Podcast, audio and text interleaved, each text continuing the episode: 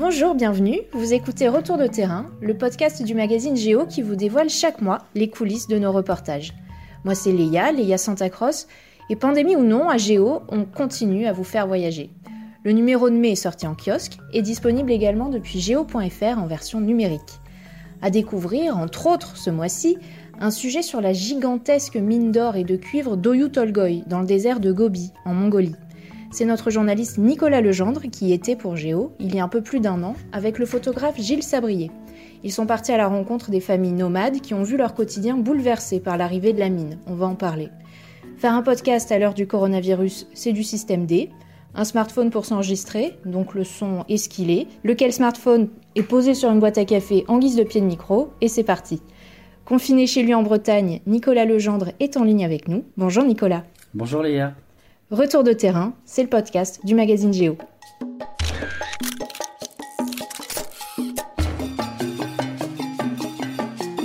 Retour de terrain. Chaque mois, les reporters de Géo posent leurs valises et vous emmènent en voyage.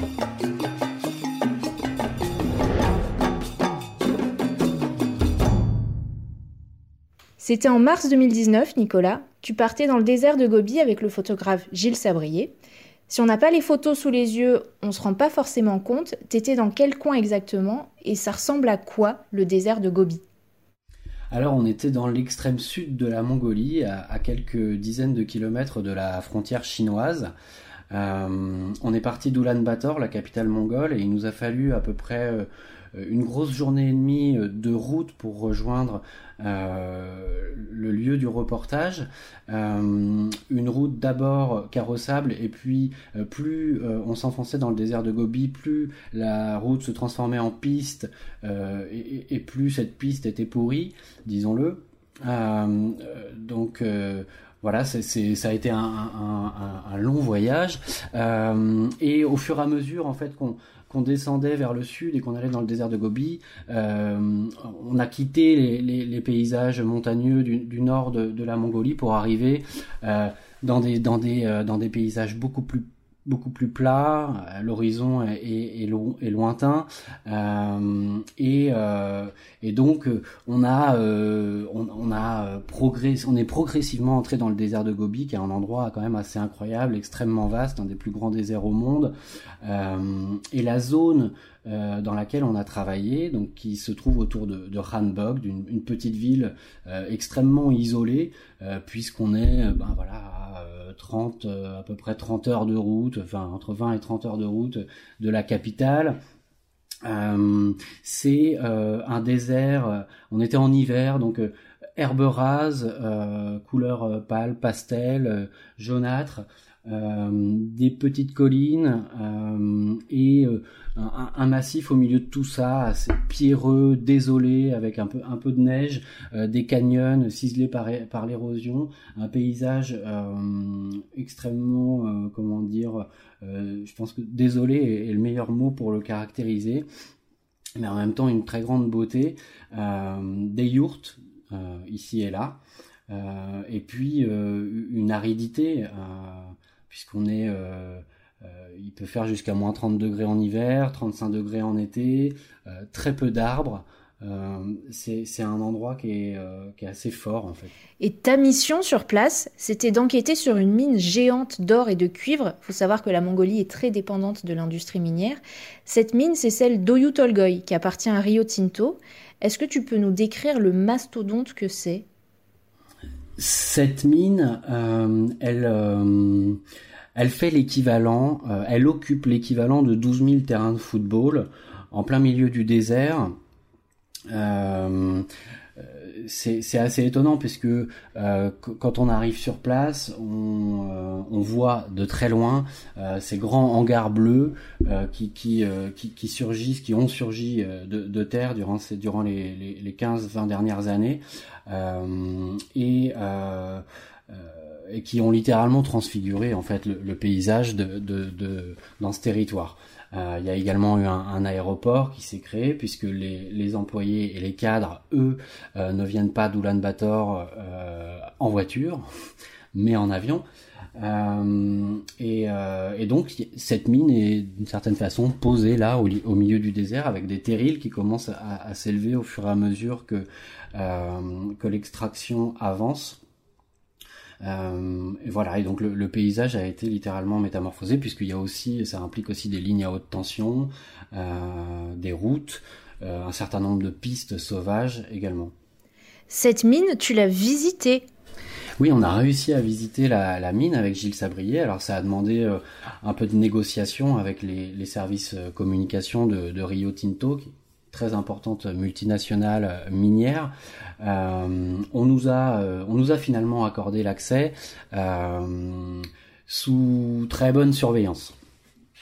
C'est-à-dire qu'on a été escorté par un, cadre en, charge de la, de la communication, des relations presse de Rio Tinto. On a été, exporté, on a été escorté pardon, durant toute notre, notre visite.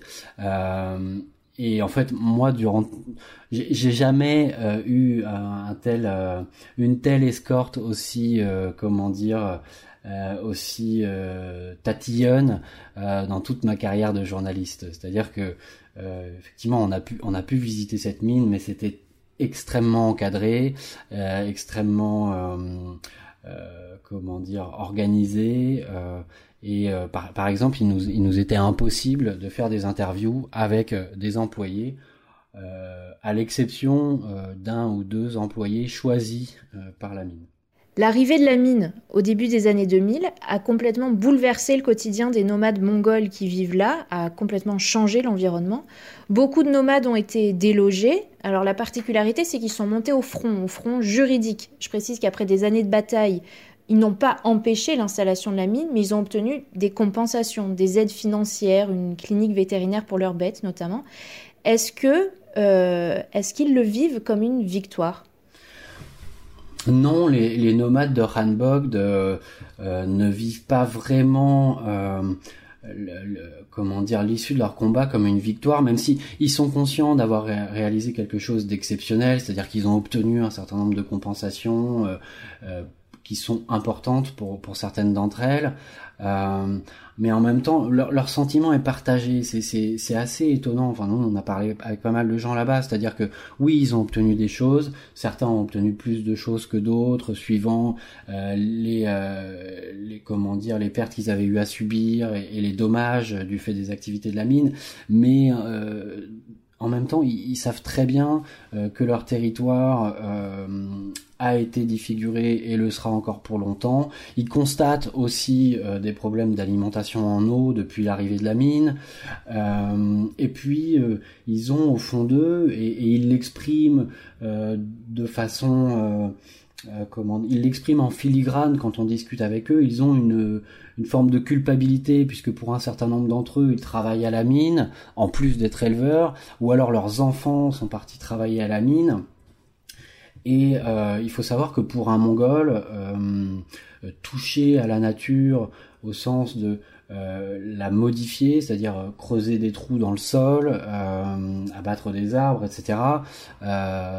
Ça, c'est un sacrilège en fait.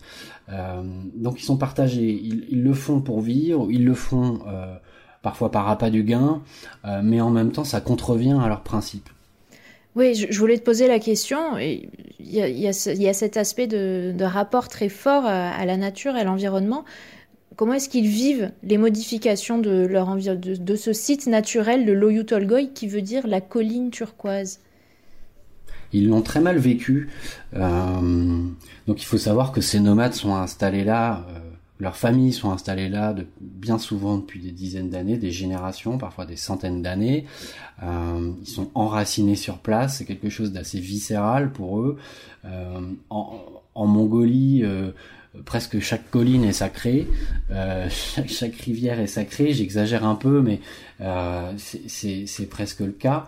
Euh, et donc, ces, Mongols avaient été très liés à un certain nombre de, comment dire, de sources, de, de pâturages qui, qui, qui, sont sur la zone occupée actuellement par la mine, qui pour eux étaient considérés, qu'ils considéraient comme étant sacrés.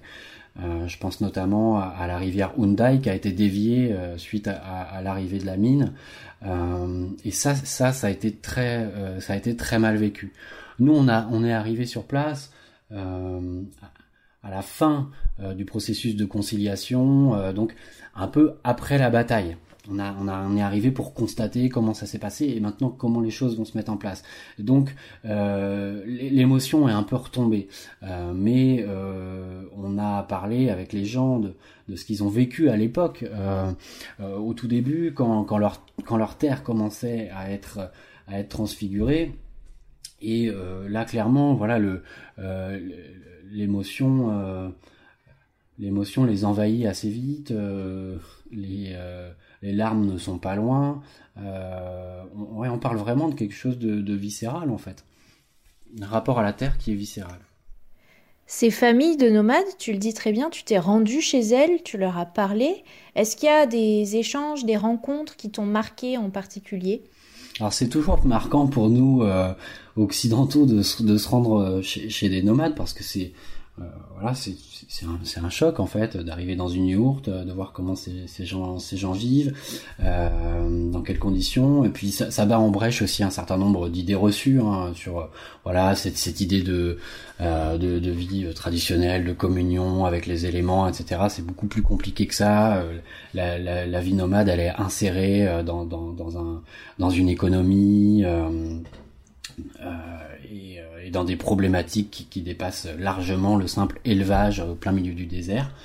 Euh, mais oui, donc euh, toutes, ces rencontres nous ont marqué. Il y en a une qui m'a plus euh, marqué que les autres. C'est lorsqu'on s'est rendu avec Gilles Sabrier chez une famille d'éleveurs particulièrement pauvres en l'occurrence, parce qu'il faut savoir qu'il y y a des différences de euh, de mode de vie, de niveau de vie euh, chez les nomades qui sont importantes, comme chez les agriculteurs euh, français ou européens. cela était particulièrement pauvre.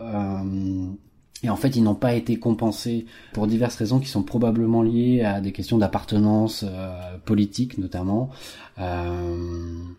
Et, et, donc en fait, on est allé dans leur, on est allé dans leur camp d'hiver, une petite baraque en bois euh, posé au milieu d'un plateau près d'un près d'un monastère euh, dans lequel il y avait euh, le grand-père qui vivait là, 86 ans si ma mémoire est bonne, le père, la mère et un de leurs enfants, adulte handicapé en l'occurrence.